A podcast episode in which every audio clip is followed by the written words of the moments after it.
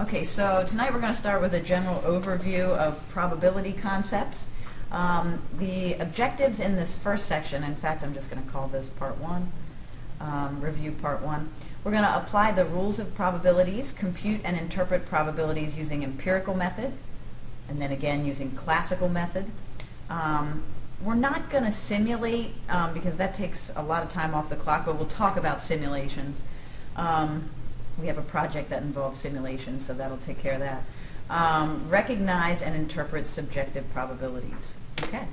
So there's basically three types of probability. Uh, subjective probability, which is not based on mathematics, it's based on hunches, like what's the probability you'll get an A in this course, kind of thing. Um, then there's then there's empirical probability, which is based off of past events, and then there's classical probability, which is where you're counting the number of successes and dividing by the total number of outcomes, which we'll see in a moment. Okay, so probability is a measure of the likelihood of a random phenomenon or chance behavior. Probability describes the long-term proportion which uh, a certain outcome will occur in situations with short-term uncertainty. It's a mouthful. Most people say it's um, chance or likelihood that an event will occur. Um, it's asking us to use the probability applet to simulate flipping a coin uh, a uh, hundred times. What I really want to get at, I'm not actually going to perform that simulation, but I want to compare empirical versus theoretical or empirical versus classical probability, okay? In classical probability, if you were going to flip a coin a 100 times, a fair coin, you would expect, you know, that 50 out of 100 is the probability of, say, getting heads. Okay? That's in classical probability. How come that's classical probability? Because we're counting the number of successes and dividing by the total possible outcomes. Okay? Um, empirical probability is what happened during your trials, during your experiment. So what if I did flip the coin 100 times and found that 20 out of 100 times I got heads? What would you say about the coin? Is the empirical probability really close to the classical probability? No. So perhaps the coin wasn't fair. So big note to self, empirical is what you get from a simulation or experiment, and classical is what you get from a from a formula. Okay. Okay, so probability um, deals with experiments that yield random short-term results um, or outcomes yet reveal long-term predictability. The long-term proportion in which a certain outcome is observed is the probability of that outcome. Law of large numbers. This we are familiar with. As the number of repetitions of a probability experiment increases, the proportion with a certain with which a certain outcome is observed gets closer to the probability of the outcome. For example, if I only flip that coin four times, maybe I'm if I only do it four times, maybe I'm going to get just one out of four is the probability of getting heads, okay? But if I flip that coin a thousand times, maybe I'm going to get 499 out of a thousand. So in other words, the more I run that experiment, the more I flip that coin, that empirical probability better converge to the classical probability, okay? Okay, I think it's Okay, in probability, an experiment is any process that can be repeated in which the results are uncertain. I like an experiment, I like the word experiment is basically any process that generates data. Um, the sample space S of a probability experiment is a collection of all possible outcomes we're giving you the language first. We're going to get into the math here in a second. An event is any collection of outcomes from a probability experiment. An event may consist of one outcome or more than one outcome. For example, you know, what if my experiment is to go out and have three kids? Okay, and what's the probability that they're all boys? We're going to look at that in a moment as well. The, so the event um, would be probability of getting all boys. BBB. Um, here we go. consider the probability, now this is a, a slightly easier version of what I just asked, I mean, there's only two kids. So have the experiment be having two kids. Identify the outcomes of the probability experiment. Okay, so let's, let's practice using this language. Okay, outcomes. What are all the possible outcomes of the probability experiment? Well, if you're having two kids, you could have yeah, well, I was kind of listening to, it. yeah, you could have boy, boy. I heard boy, girl. yeah, girl, girl, and girl, boy. Okay? Determine the sample space. Well, we kind of did that. Um, identify the outcomes, one, two, three, four. So four outcomes. And we actually listed, this is the sample. We kind of killed two birds with one stone. This is the sample space when you're listing all possible outcomes of the experiment. Um, and then define the event E where you have just one boy. Well, we can see the probability of event E having just one boy is what? There's two ways for that to happen, right? So two out of four, which is a 50% chance of that happening. So, um, well, we lucked out in this problem because we were only having two kids, so it was easy for us to think about the sample space in our mind. But I do want to mention that if you were going to have three kids, let's make a little sidebar here. Oops, it's being fussy. If you were going to have three kids, um, well, you could have you would want to use a tree diagram to help you think about it. Boy, girl, stemming from that boy, girl, stemming from that boy, girl. My question for you, if you haven't used a tree diagram in a while, why does my tree diagram have three tiers on it? Oops. Oh, it's acting weird. So um, I did want to mention that, yeah, if you're having those three kids, it will help you list all the outcomes to do the tree diagram. So like boy followed by boy followed by boy, boy followed by boy followed by girl, boy, girl, boy, boy, girl, girl, girl, boy, boy, girl, boy, girl. Maybe you're catching up to that.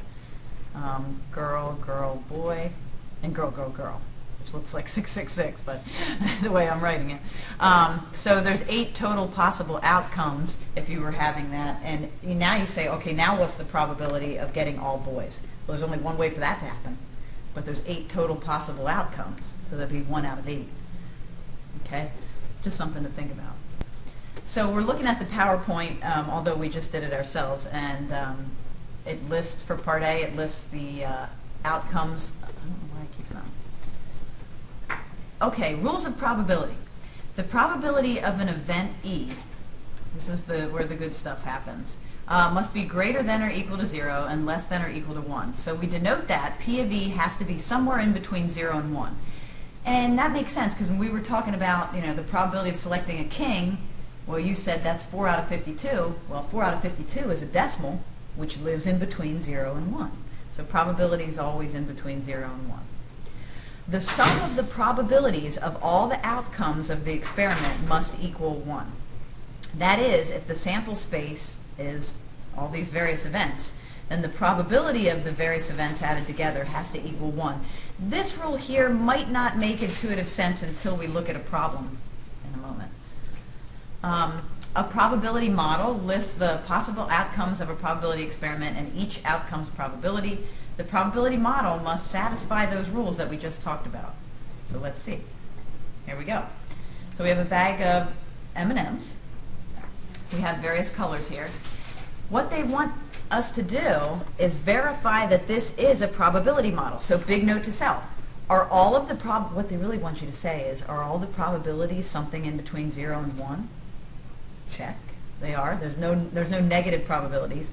And the other thing is is the sum of the probabilities equal to 1 question. So if I add all these up, do I get 1? Yes. Uh, hmm. Survey says. yep, all probabilities are between 0 and 1. And there it reappeared. And yes, it satisfies rules 1 and 2. Very good. Okay, we, in terms of language, we say that an event is impossible if the probability is 0. It's certainty if the probability is 1. An unusual event, according to your author, And from now till the end of the semester, when we do hypothesis testing, they're going to say, is what we're observing unusual? And to your author, that means let, let's look for a less than 5% chance. So if the probability is less than 0.05, it's unusual. Um, objective two, compute and interpret probabilities using empirical method. Uh, we've mentioned this before. Empirical method is just you counting the frequency of event E and dividing by the number of trials and experiment. So I'm just going to say this in words. Suppose my batting average, which would be terrible, but suppose my batting average is um, 0.032. Can anybody translate what that means in terms of empirical probability?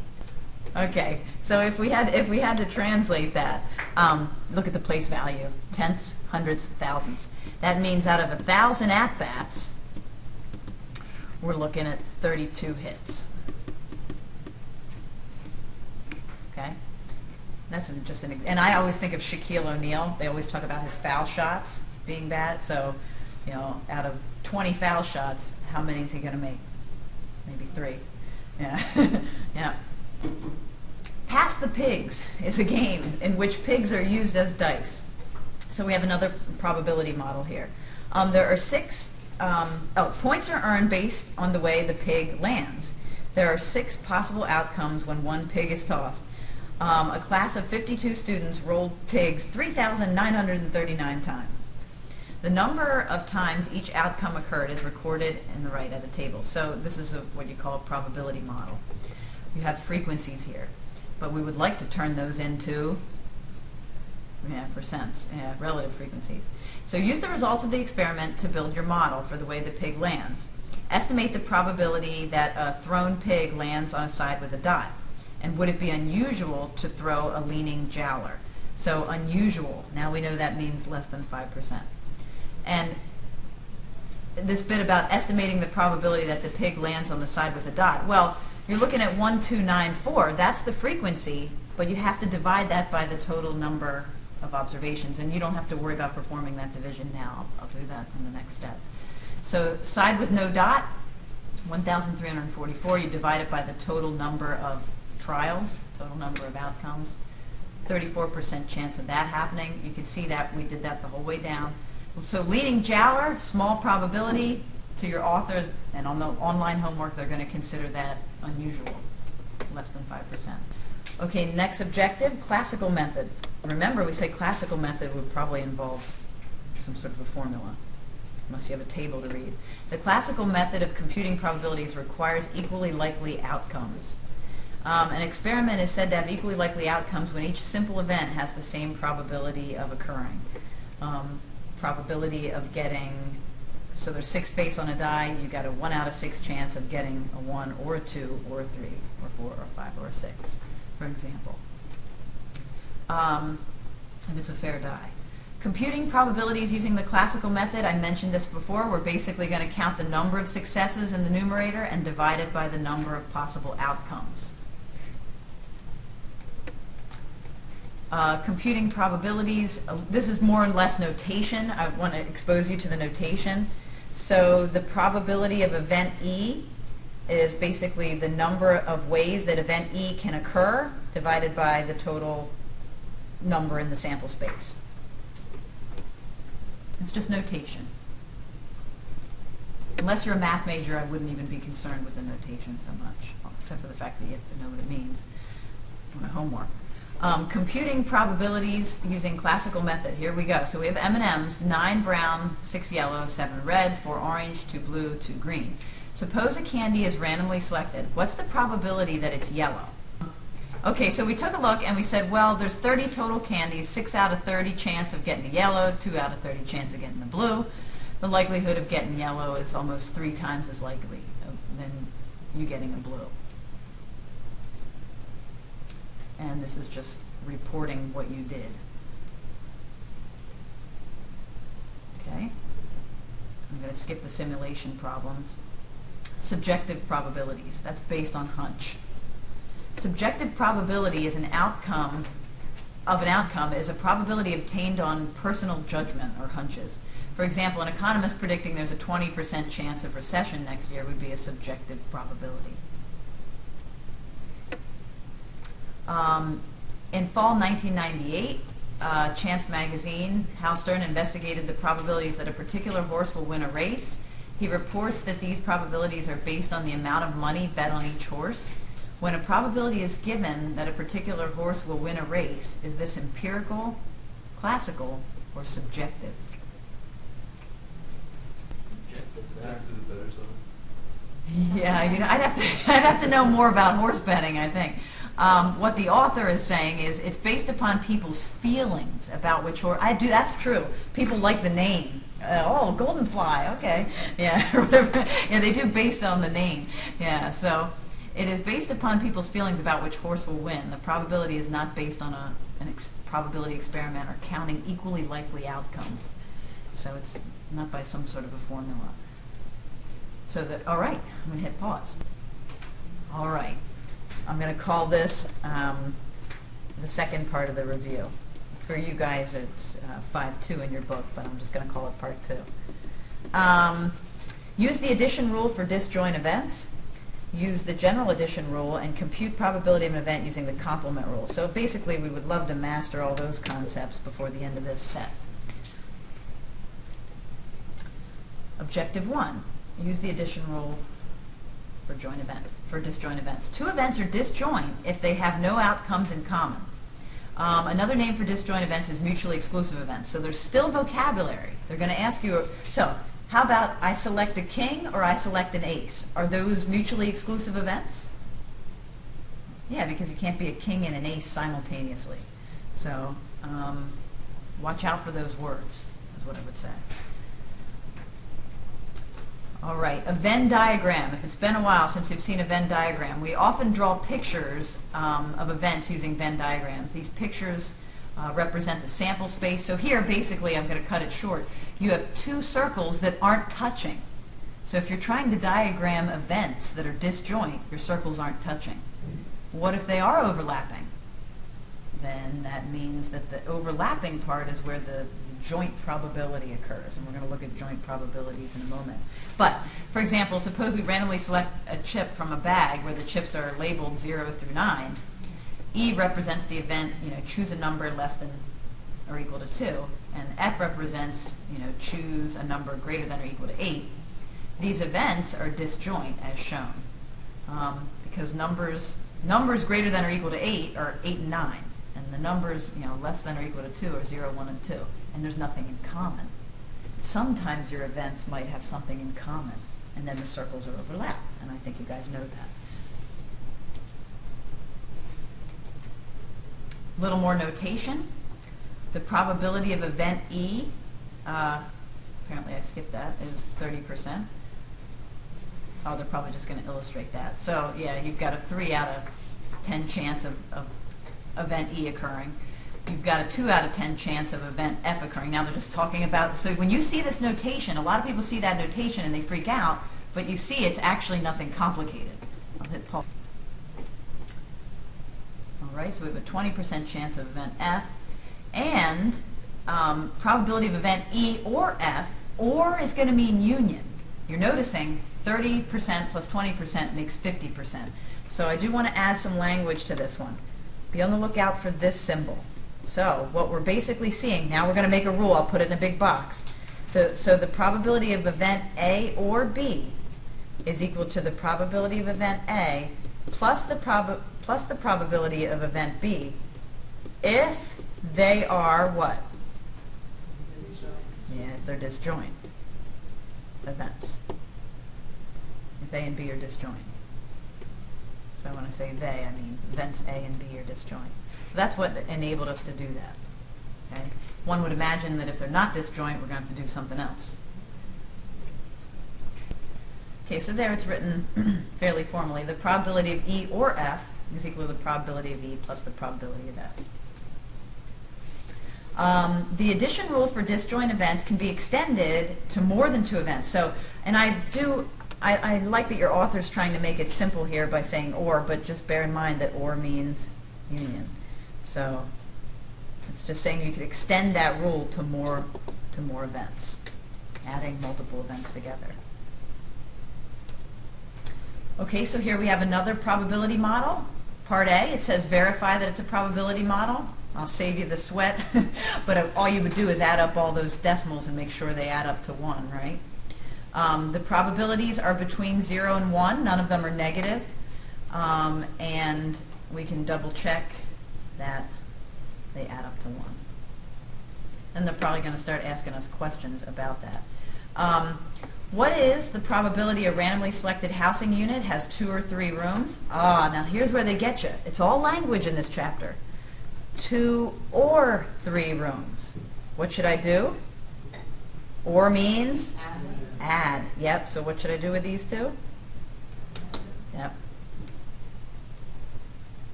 So we add those two, and we get our answer. Okay? And we're really just talking through what to do. What's the probability a randomly selected housing unit has one or two or three rooms? And now you know exactly what to do. You're just going to take this plus this plus this. So it's okay to add those because they're, they're disjoint events.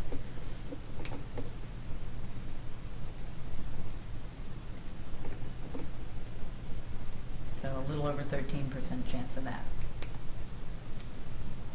General addition rule. Now it goes a little deeper here because sometimes overlap exists. So I'm going to write this more symbolically. So the probability of E or F, written like that, is equal to the probability of E plus the probability of F minus the intersection, the probability of E intersect F. And you guys did that earlier. When I said what's the probability of getting an ace and a club, you said, well, okay, 4 out of 52 plus 13 out of 52 minus the 1 out of 52. So what you were actually doing was utilizing this rule, where you were subtracting out the overlap. Aha, we knew this was coming. Suppose that a pair of dice are thrown. Let E be the first die as a 2, and let F be the sum of the dice is less than or equal to 5. Um, find the probability of E or F using the general addition rule. Uh, I'm going to hit pause on that. Okay, so the first thing you do is really just put your eyeball on where the first die is a 2. So we see there's 6 out of 36 ways for that to happen. We'll do this in different colors. Then you put your eyeball on where the sum is less than or equal to 5. Well, that happens on a lot of these. Oops. Mm, right about here. Right? So 1, 2, 3, 4, 5, 6, 7, 8, 9, 10. So 10 of those. But some of them, I think it's this button here, some of them, you know, overlap. There exists an overlap. So where the first one was a 2. So that would happen here, here, here, where the first die was a 2 and it was also counted in the blue group.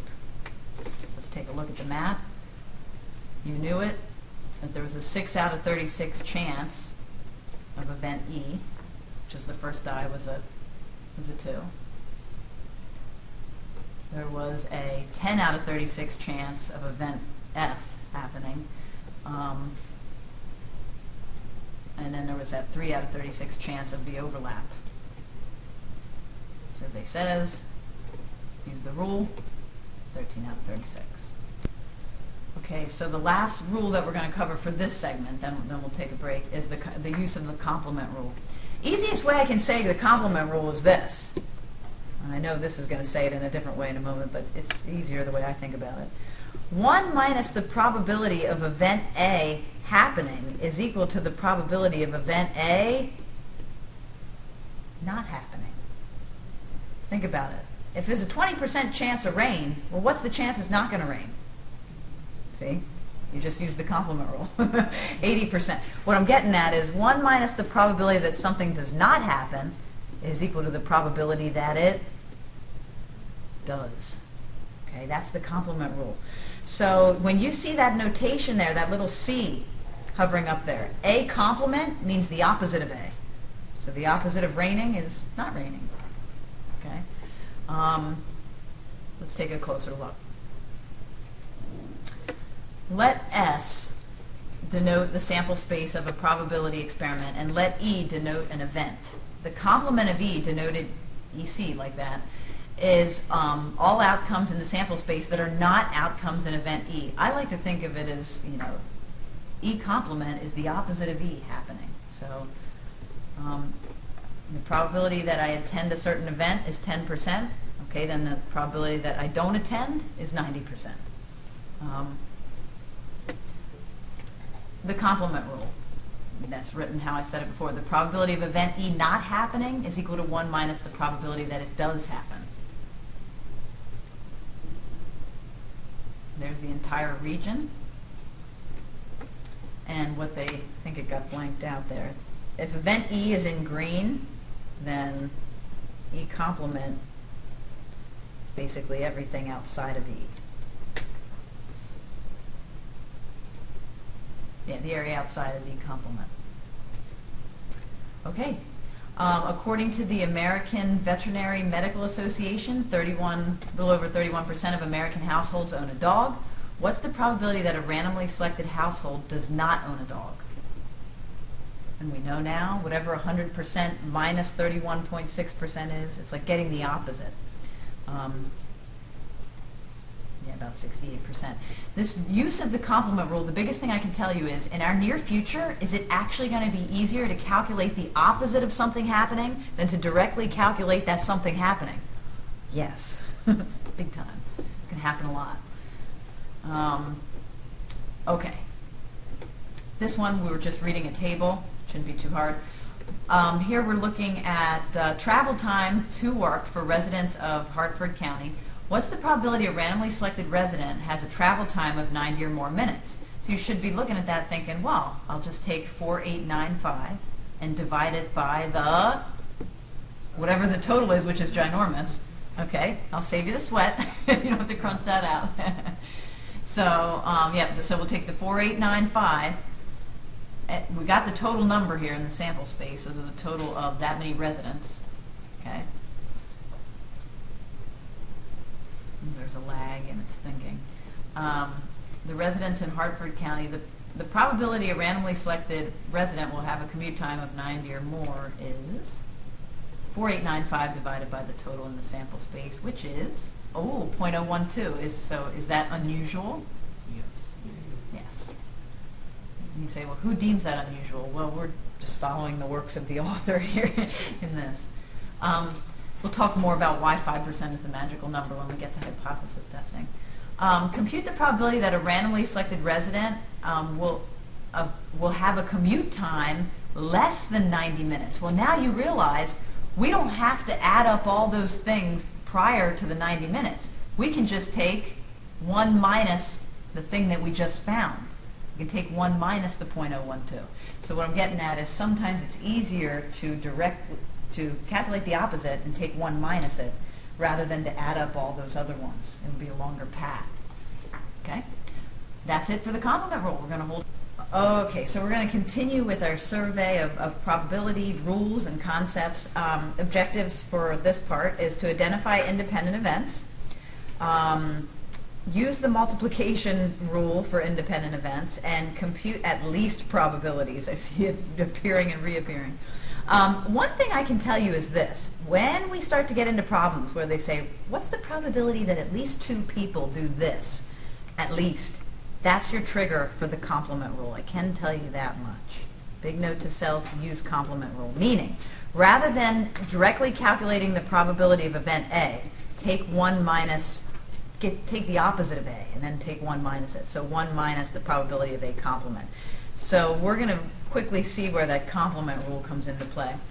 Um, the multiplication rule for independent events, I'll just write it out, basically says that the probability of A and B, if A and B are independent, notice I use the and symbol, which is the intersection, is equal to the probability of A times the probability of B. So for example, the probability that I have a cavity when I go to the dentist has no bearing on whether you have a cavity when you go to the dentist. Those are independent events. So the probability that we both get cavities when we go to the dentist is my probability times your probability, not plus. That's the, and that makes sense, because the probability that something happens to both of us simultaneously should be less than one of us alone. Okay? Um, let's take a look. So identify independent events.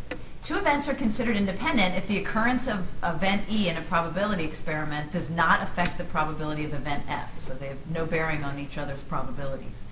Um, they are dependent if the occurrence of event E affects the probability of event F. So now this question of are two events independent or not? Example. Um, suppose you draw a card from a standard 52 card deck and then roll a die. The events are draw a heart and roll an even number. Um, bless you. Um, are the events in, are they are they independent because the results of choosing bless you they are independent because the results of choosing a card do not impact the results of the die toss. So they're just here they're just trying to give you an example of two events that are independent. So the probability that I draw a heart has no bearing on whether I roll an even number. Two independent events. Um, just word-wise. Suppose two 40-year-old women who live in the U.S. are randomly selected. The event that woman one survives the year and woman two survives the year are independent. Um, that, that notion of random selection. Now you say, well, they're twins, then we have a different, we have a different situation. Um, Even then, it could still be, see it Mhm. being independent unless the two like live with each other and are actively influencing each other's And you're, lives. you're about to hit the nail on the head right here. Suppose, suppose the two 40-year-old women live in the same apartment complex. You know, maybe there's something in there that's causing cancer or whatever it may be.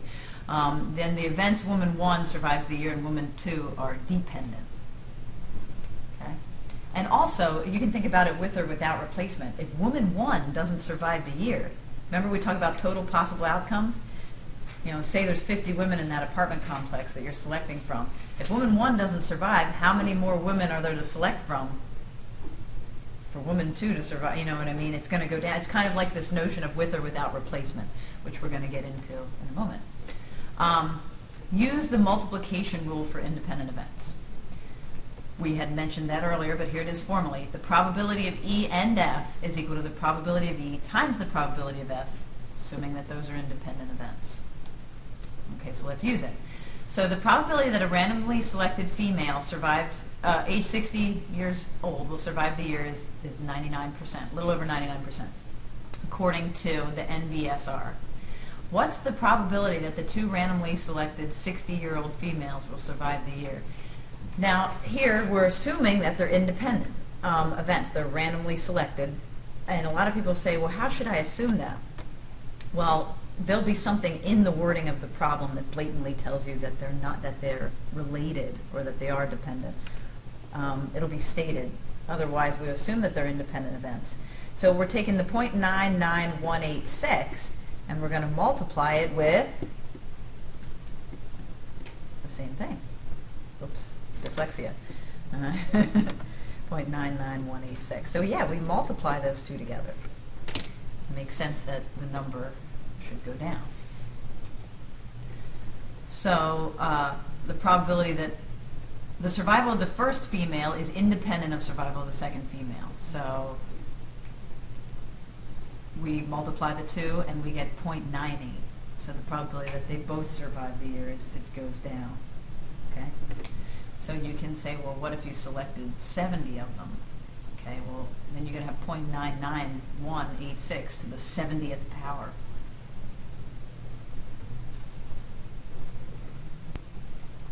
Okay, another example. A manufacturer of exercise equipment knows that 10% of the products are defective. They also know that 30% of the customers will actually use the equipment in the first year after its purchase. Unlike mine that's sitting in my basement collecting dust. okay, if there is if there is one year warranty on the equipment, um, what proportion of the customers will actually make a valid warranty claim? Um, that is awkwardly worded. but I think what they're saying is 10% are defective. So what's the probability that you get, what they're really saying is what's the probability that you get a defective? And, you know, that basically means that someone simultaneously used it in that first year. Well, Let's take a look. Sometimes you have to translate what the author's asking. We assume that the defectiveness of the equipment is independent of the use of the equipment. So, defective and used. Probability of being defective, probability of being used. What do you do to those two probabilities? You multiply them. Yeah. Okay. Okay. We can extend the rule. So there we were looking at two events, but what if you have four, five, six events? You can extend that multiplication rule. So the probability of event one times the probability of event two times the probability of event n. Okay, so you can extend that. That's all that's saying. Um, the probability that a randomly selected female, age 60, survives the year is this, we know. What is the probability that four randomly selected 60, now, see, that's what I was getting at earlier. You can extend it. So now we know that's going to be 0.99186. We could expand it, or we could just raise it to the, yeah, to the fourth power. So the probability all four survive is written out like this, which is the multiplication rule for independent events, which is all four of those times each other. Well, that, look at how that went even further down. The probability that all four of them survive, you get a 96% chance. And now you can imagine it's someone's grim, grim job to work for an insurance company and start wheeling and dealing in inspected values for life insurance. We're going to be out this much money if this person dies, kind of thing. And we're going to look at those problems next chapter, actually. Um, compute at least probabilities. Remember we said earlier, when we see the word at least, we know we're going to have to use the complement rule. Okay, same, same statistic here about the 60-year-old female surviving the year. What's the probability that at least one of the 500 randomly selected 60-year-old females will die? Aha! There's no way we're going to directly calculate that. Our calculator might have overload. So I'm going to translate a little bit here. The probability that at least one survives. Oh wait, actually it doesn't say survives. It says will die. That's tricky. So, so the probability that at least one will die during the course of the year. Now I'm going to translate is equal to 1 minus the probability that none will die. See, I'm using the complement rule. And how do you get the probability that none will die? Well, none will die means all will live. Yeah. Well, the probability that all will survive, now I've got to take 1 minus the probability that all will survive. And how am I going to get that? Well, I can take 0.99186 and raise it to the raise it to the 500th power and hope that my calculator doesn't blow up. So as we knew we were going to do, we would take 1 minus this, and some calculators, like little calculators, can't handle that, but I think the TIs can. Um, so we get about a 90, let me erase that red writing now, get about a 98% chance of, of that happening, that at least one. Okay, part four, review of probability concepts. Um, compute conditional probabilities and compute probabilities using the general multiplication rule. Um, clearly this is going to be in, in, the, in the notes, but I'll write it now. Conditional probability notation, probability of A given B, see the slash, the math notation, A slash B, A given B. The probability of A given B is equal to the probability of A intersect B divided by the probability of B alone. I'll hit pause. Yes, so just a reminder that that slash means given, A slash B, the probability that A occurs given that B has already occurred. Um, compute conditional probabilities. Nota and there you go, there's the notation. The notation P of F given E slash E is read as the probability of event F given that event E has occurred. Um, suppose that a single six-sided die is rolled. What's the probability that the die um, comes up four? Now suppose that the die is rolled a second time, but we are told the outcome will be an even number. That it absolutely will be an even number. What's the probability that the die comes up four? Now that's to see that they're trying to. So in other words, if you're, it's kind of like you're already told that the outcome it, it will be an even number. So what you're doing is you're shrinking the sample space. So if somebody says, what's the probability that you roll a four? Okay, that's one out of six. But if I say, look, I, I know it's even, I know it's an even outcome, then what I've done is I've shrink, shrink the sample space to three. And how many of those evens? So what that, what that translates to, the probability of four, given that you know it was, given that you know an even occurred. Okay, so you, you shrink the denominator basically. It was a six and now it's a three. Um, let's look at it more formally. The first roll, you could get any of those numbers, right? So the probability is a one out of six chance of getting a four. Second roll, there's only, you know it's even, so there's only three even numbers, so the probability is one third. So you're just conditioning it on something that is already known. This notation is what I exposed you to earlier, but it's a little formal. The probability of f given e is equal to the probability of e intersect f divided by the probability of e alone. Same thing here. Number of ways e and f can occur simultaneously divided by the total number of elements um, in the sample space. Okay? Um, let's play with the computation a little bit. Uh, a survey was conducted and in which 1,017 adult Americans were asked which of the following statements come closest to your beliefs about God. You believe in God, you don't believe in God, but you do believe in a universal spirit or higher power, or you don't believe in either. uh, the results of the survey, remember I told you that most people are good at reading a table? That's what this will be about, and you'll be good at that. The results of the survey by region of country are given in a table. So this table is called a contingency table, and you're going to see these a lot. Believe in God, believe in some universal spirit, don't believe in either. Okay? It's hard not to get in a debate about that. But anyway, what is, what is the probability that a randomly selected adult American who lives in the East believes in God? Ah, see, be on the lookout. You know that they live in the East. Okay? Well, how many of those? So I better get the what? See, I shrink the sample space to only the people that live in the East. So whatever 204 plus 36 plus 15 is,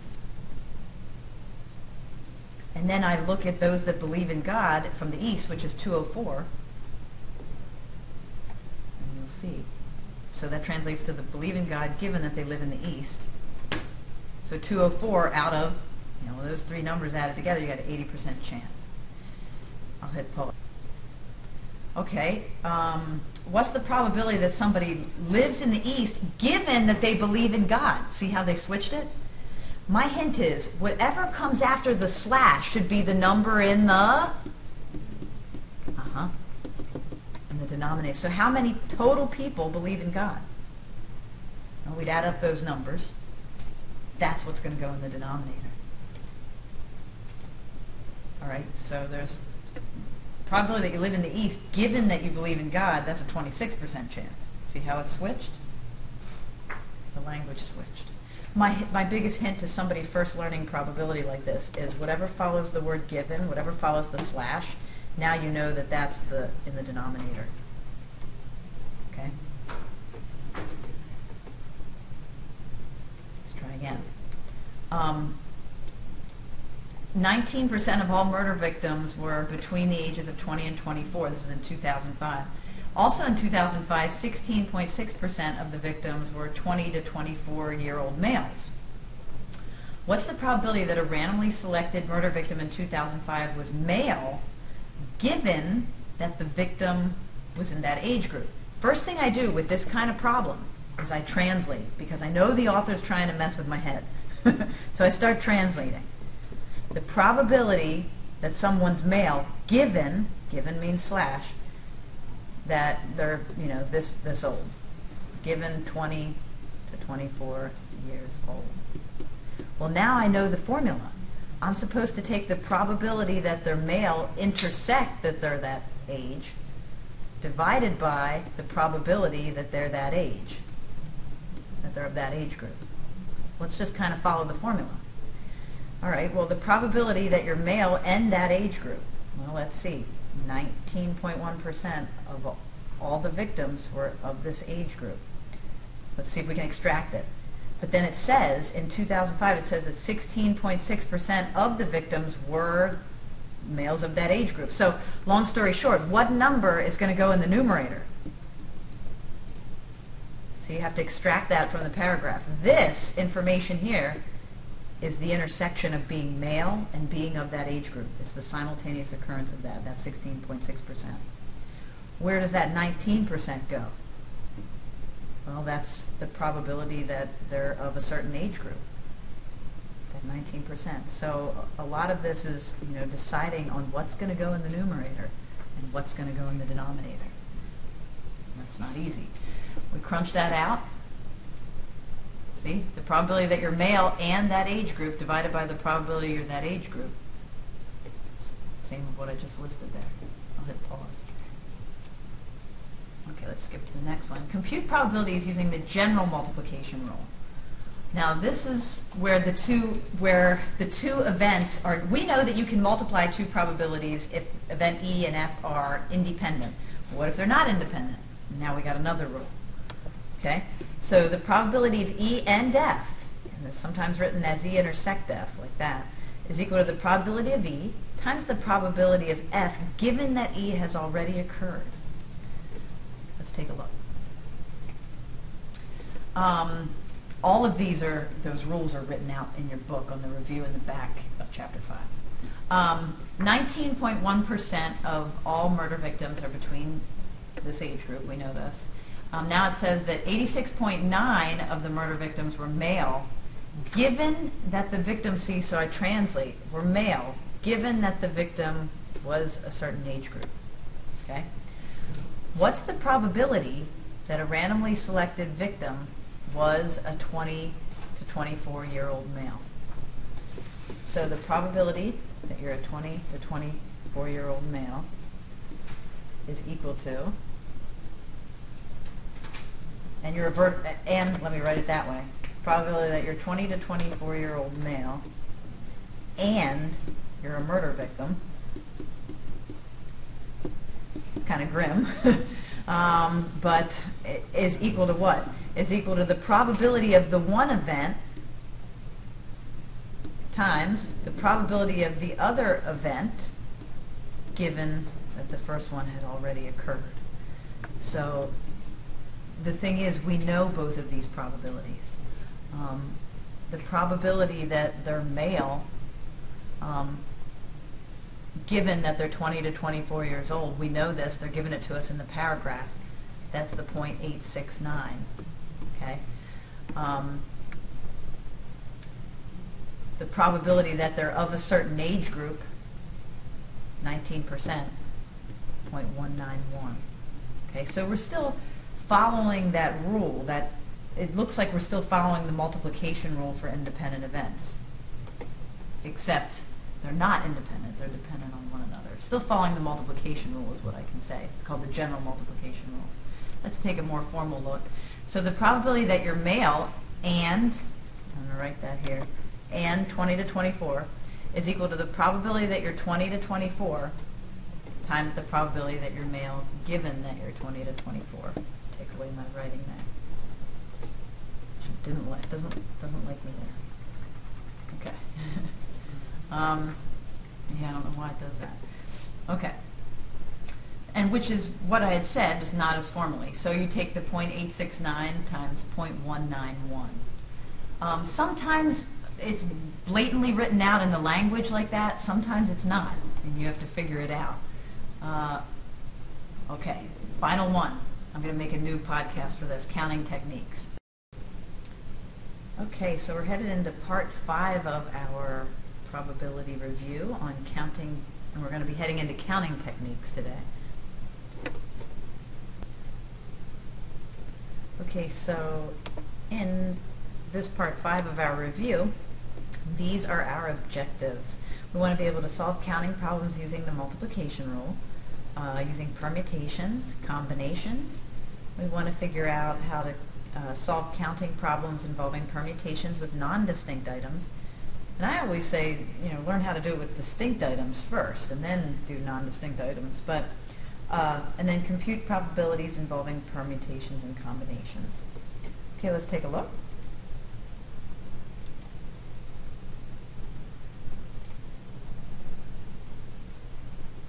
Solve counting problems using the multiplication rule. Objective one. Here's the multiplication rule.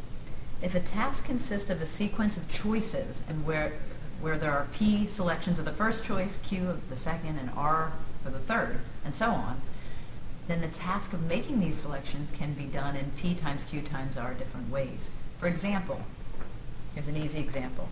If I have three shirts, four pants, and two pairs of two pairs of shoes. Well, then how many different outfits can I make? Three times four times two, 24 different outfits.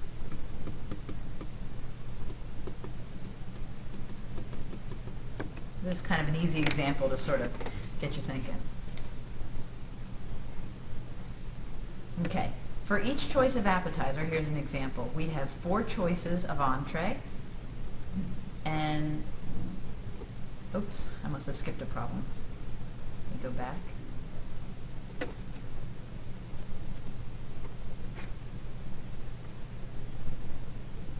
So for each choice of appetizer, we have four choices of entree, and for each of these eight pairings, there are two choices for dessert. So basically, here's an example where if you have two choices for appetizers, um, four choices for entree,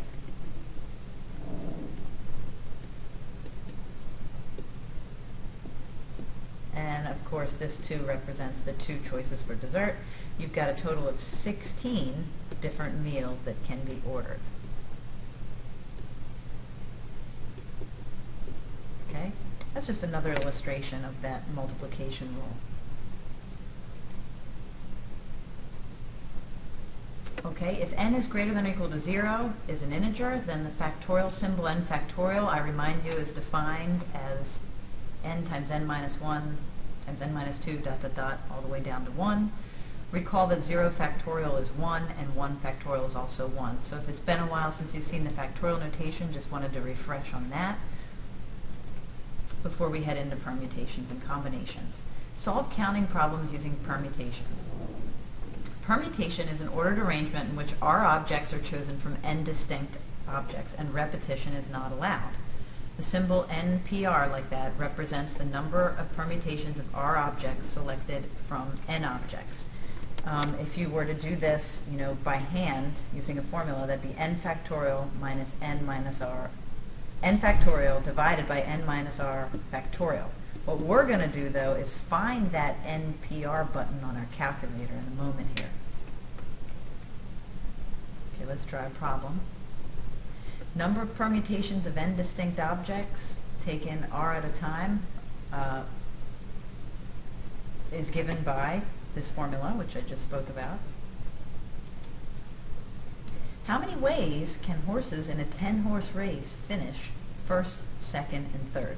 So it's kind of like you've got 10 horses, you need to select three, but there's that ranking characteristic. Notice the rank. That's your trigger that it's an NPR. Okay? So we want 10P3, first, second, and third place horse. Okay? Now, it's true, we could do the 10 factorial over 10 minus 3 whole thing factorial. Or we could, um, and I encourage you to do that, I'm not going to do that on this slide. Um, I have other podcasts that show you where to access the NPR button on your calculator, but um, here's an illustration of, of how you would do that. Um, 10 times 9 times 8 times 7, all the way on down, and then divided by 7 factorial, well, clearly the 7 factorial and the 7 factorial are going to cancel. So 10 times 9 times 8, you've got 720 ways for that to happen. Okay? Solve counting problems using combinations. I always tell people if you do that horse problem that we just did, and there is no first, second, and third place, you're under a combination, not a permutation.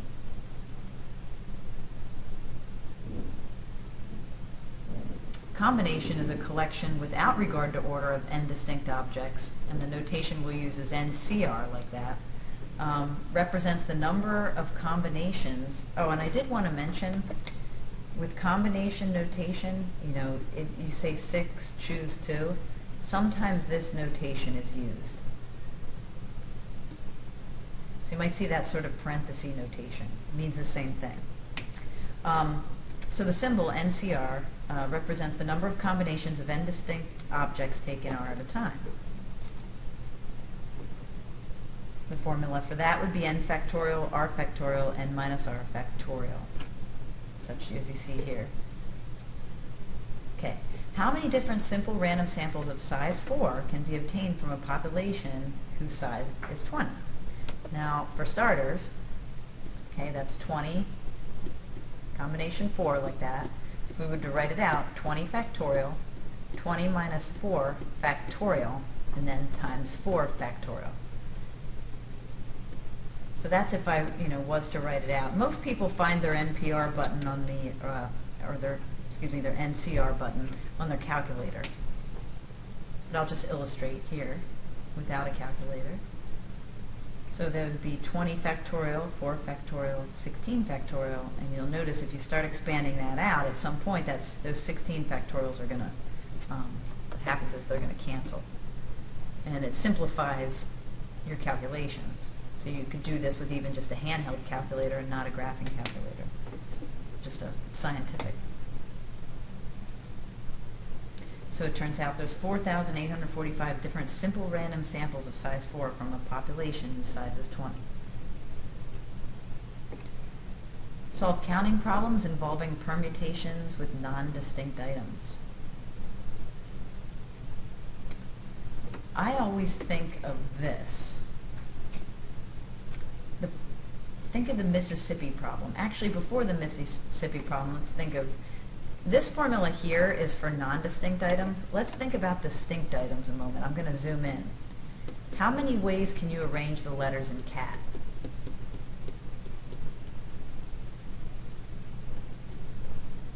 Cat. Well, if you do it brute force, you might say, okay, C-A-T, C-T-A, T-A-C, T-C-A, and then, you know, A-T-C, a-C-T, something like that. Six ways, right? But you might be noticing there's three distinct letters, so you might be noticing the relationship between 3 and 6, hey, 3 factorial. So basically, three distinct letters, the answer is 3 factorial. What if you have non-distinct items? Okay? Such as Mississippi. So that's my next question how many ways can you arrange? So by the way, this was this was distinct letters, meaning no repetition. Mississippi.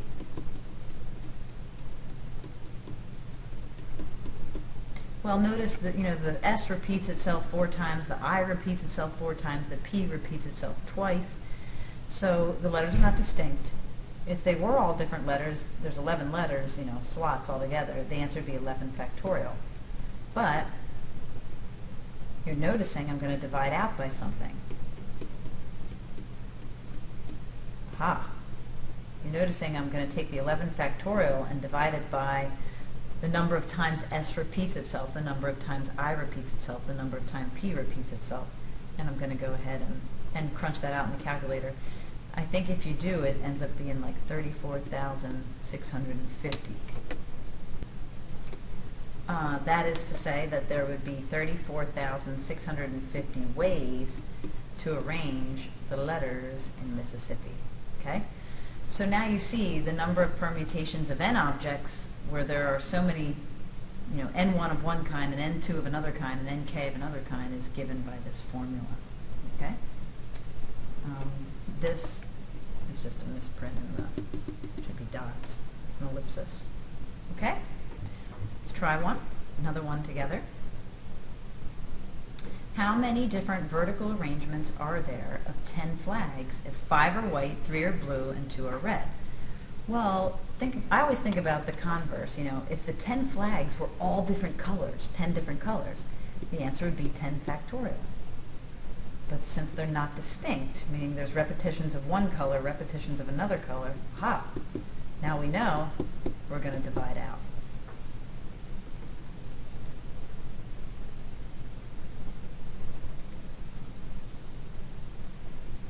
So now we see, if we crunch that out, 2,520 different arrangements. Okay, now compute probabilities involving permutations and combinations. I believe is our last objective for this podcast. Um, in an urn, you have balls numbered 1 to 52. From this urn, six balls are randomly chosen without replacement. And for a $1 bet, a player chooses two sets of six numbers. To win, all six numbers must match those chosen from the urn. The order in which the balls are selected does not matter. What is the probability of winning the lottery? Let's take a closer look. The probability of winning is given by the number of ways a ticket could win divided by the size of the sample space. So each ticket has two sets of six numbers. So there are two chances of winning for each ticket. The sample space is the number of ways that six objects can be selected from 52 objects. So if you hit 52, choose 6 on your calculator, you get the number in the sample space.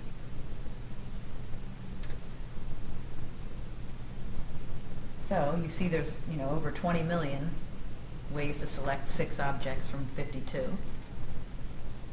Each ticket has two sets of six numbers, so a player has two chances of winning for each dollar.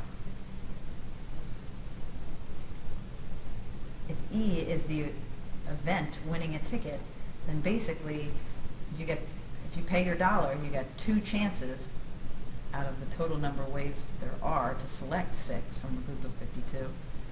So you're looking, here's your probability. Wow, all very close to zero. Slim chance of winning. Do you want more than two in the numerator? Then you've got to pay a lot more than a dollar. So, in all, there's about a 1 in 10 million chance of winning the Illinois lottery. All right. Hope that helps with your probability review. Good luck.